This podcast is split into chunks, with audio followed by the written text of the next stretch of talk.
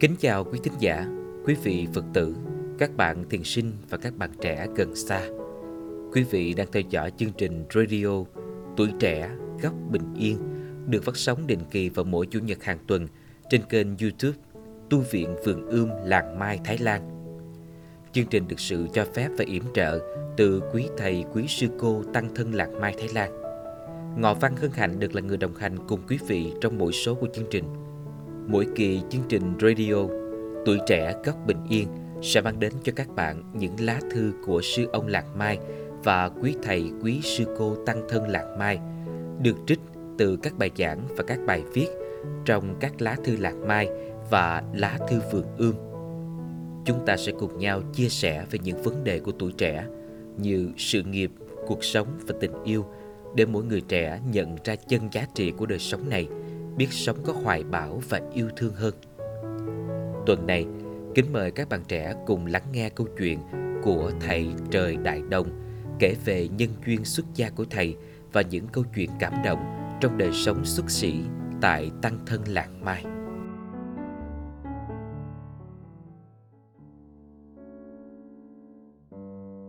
Con trai chỉ khóc khi thái hành Trích lá thư lạc mai số 42 Trái tim rộng mở. Từ hồi còn nhỏ, Tôi vẫn thường có tư tưởng Rằng làm con trai Thì phải cứng rắn, Không thể để cảm xúc chi phối mình. Mỗi khi có chuyện buồn, Xem đoạn phim Hoặc đọc một mẫu chuyện cảm động, Tôi cố gắng không để cảm xúc biểu hiện ra bên ngoài. Tôi chẳng bao giờ khóc trước mặt người khác. Tôi thường nói vui, con trai chỉ khóc khi thấy hành. Tôi tới Lạc Mai lần đầu tiên trong một khóa tu mùa hè. Ngay từ khi mới bước chân tới làng, khung cảnh yên bình cùng hình ảnh quý thầy, quý sư cô rất nhẹ nhàng, tươi vui đã để lại một ấn tượng sâu đậm trong lòng. Bỏ lại thành phố nhộn nhịp và hối hả sau lưng, gác lại công việc và những lo toan thường ngày. Tôi về làng để thực tập làm cho thân và tâm mình lắng dịu xuống. Cũng như bao thiền sinh khác, tôi được hướng dẫn thực hành thiền ngồi, thiền đi, thực tập trở về lắng nghe và chăm sóc thân thể mình, nhận diện ôm ấp những cảm thọ và cảm xúc trong tâm. Trên giá sách, nơi phòng đọc, có cuốn hồi ký của sư cô chân không kể về những năm tháng theo thầy.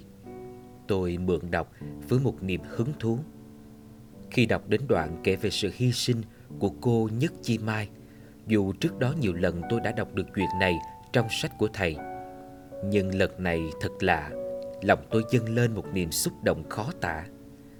Tự dưng tôi trào nước mắt, Rồi khóc ngon lành như một đứa trẻ. Cũng may lúc đó tôi đang ở ngoài vườn một mình Và là giờ nghỉ trưa, Nên xung quanh không có ai. Tôi đặt cuốn sách xuống, Bước chậm chậm vào phòng, vừa đi vừa lắng nghe cảm xúc của mình. Tôi lấy khăn lau nước mắt, uống một ly nước rồi ra vườn đọc sách tiếp. Mới đọc thêm được vài dòng, nước mắt tôi lại trào ra. Tôi buông sách xuống, cảm nhận những làn gió nhẹ đến xoa dịu mình. Một lúc sau tôi cầm sách lên, đọc được một đoạn, nước mắt lại tiếp tục tuôn trào. Và lần này thì tôi dừng không đọc thêm nữa. Suốt buổi chiều hôm đó Tôi đã rất ngạc nhiên về bản thân mình. Tôi nhận thấy sau những ngày ở làng, Trái tim tôi đã mở ra rất nhiều.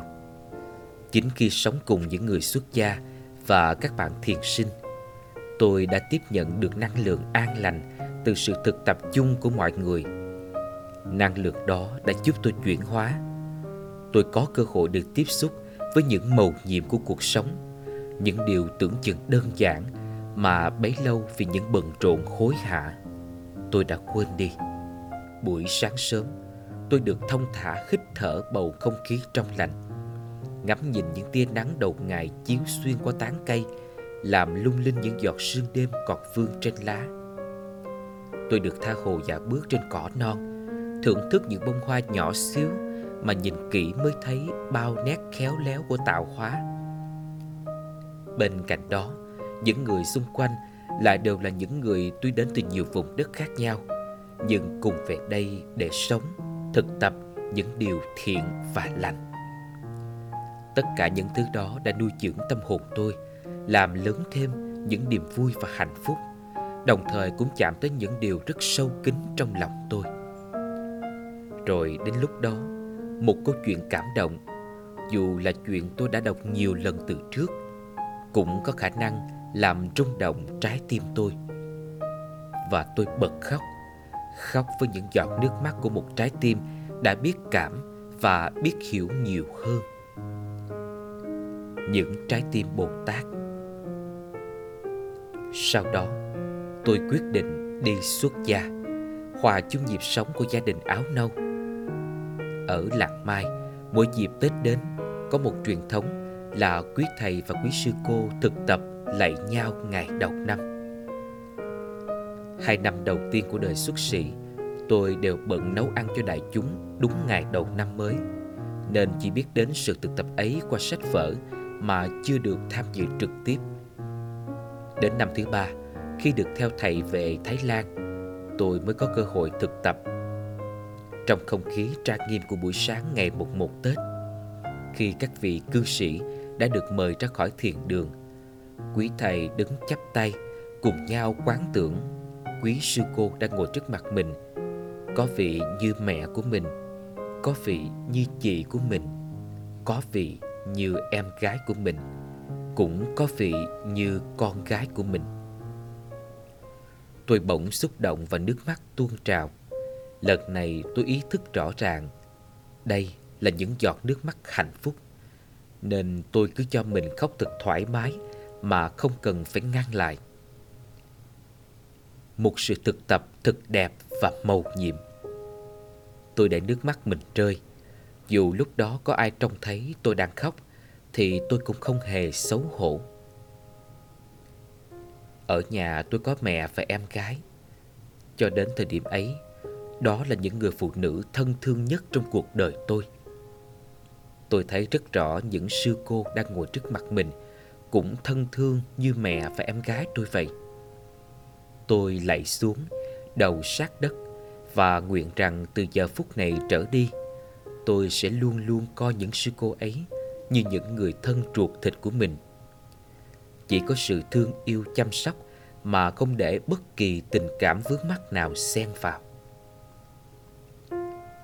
Sau khi quý thầy thực tập lại xong, đến lượt quý sư cô tôi ngồi xuống chắp tay để nhận sự lễ lại của quý sư cô nước mắt tôi vẫn không ngừng chảy khi nghe đọc lời quán tưởng của quý sư cô nguyện cũng coi những người xuất gia nam chúng tôi như những người thân yêu ruột thịt.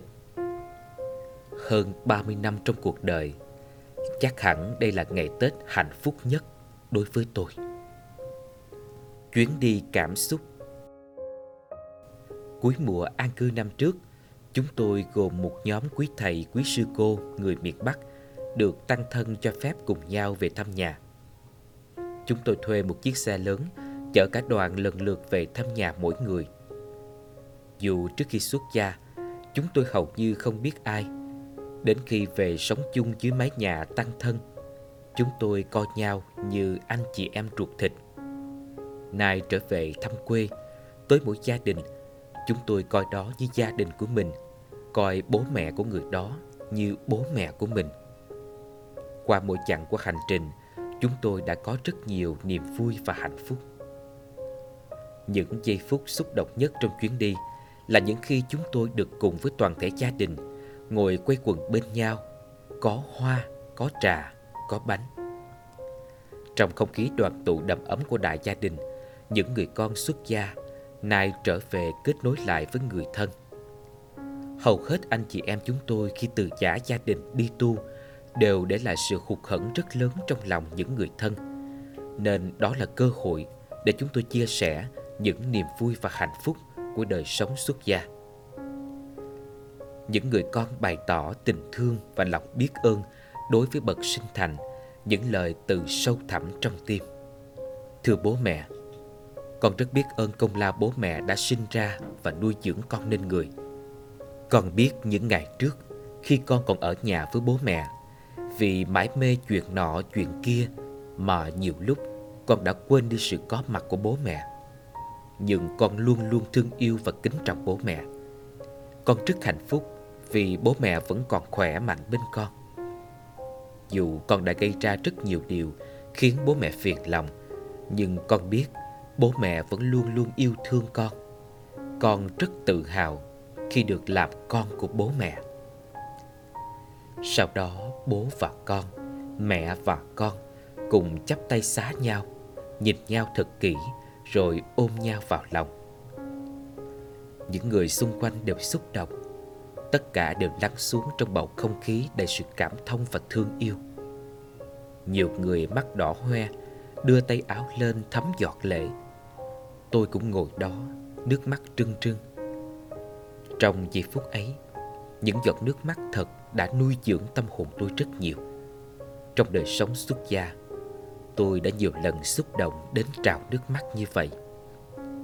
Tôi đã tìm được một con đường thật đẹp cho cuộc đời mình, Lại càng thấy may mắn hơn Vì được đi chung với một tăng thân thật lành và thật đẹp.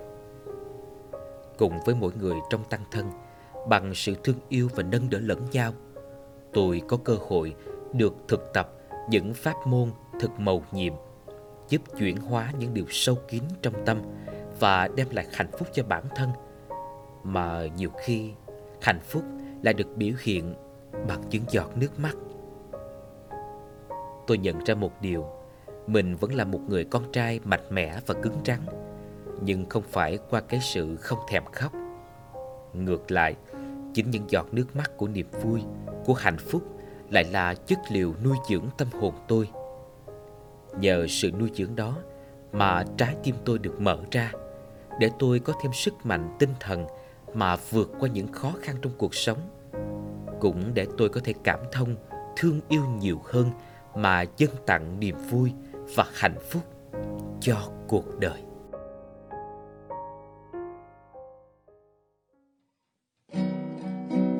Bài hát hiểu và thương.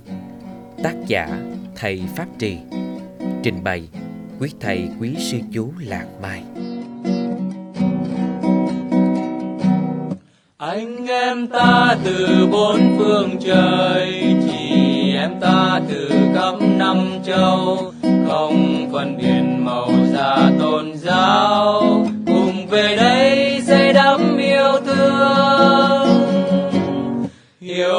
và thương, yêu và thương, có hiểu mới có thương. Yêu càng sâu, thương càng rộng, yêu càng rộng, thương càng sâu.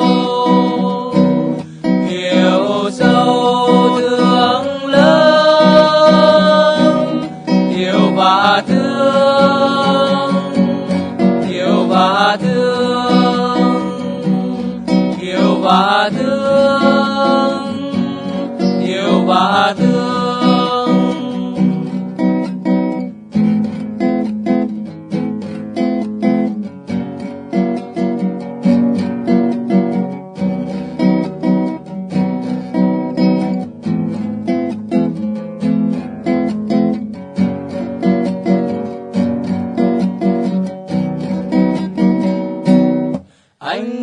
Ta từ bốn phương trời chị em ta từ khắp năm châu. Không phân biệt màu da tôn giáo cùng về đây say đắm yêu thương. Hiểu và thương hiểu và thương có hiểu mới có thương. Có thương có thương có thương. Yêu càng sâu thương càng rộng yêu càng rộng thương càng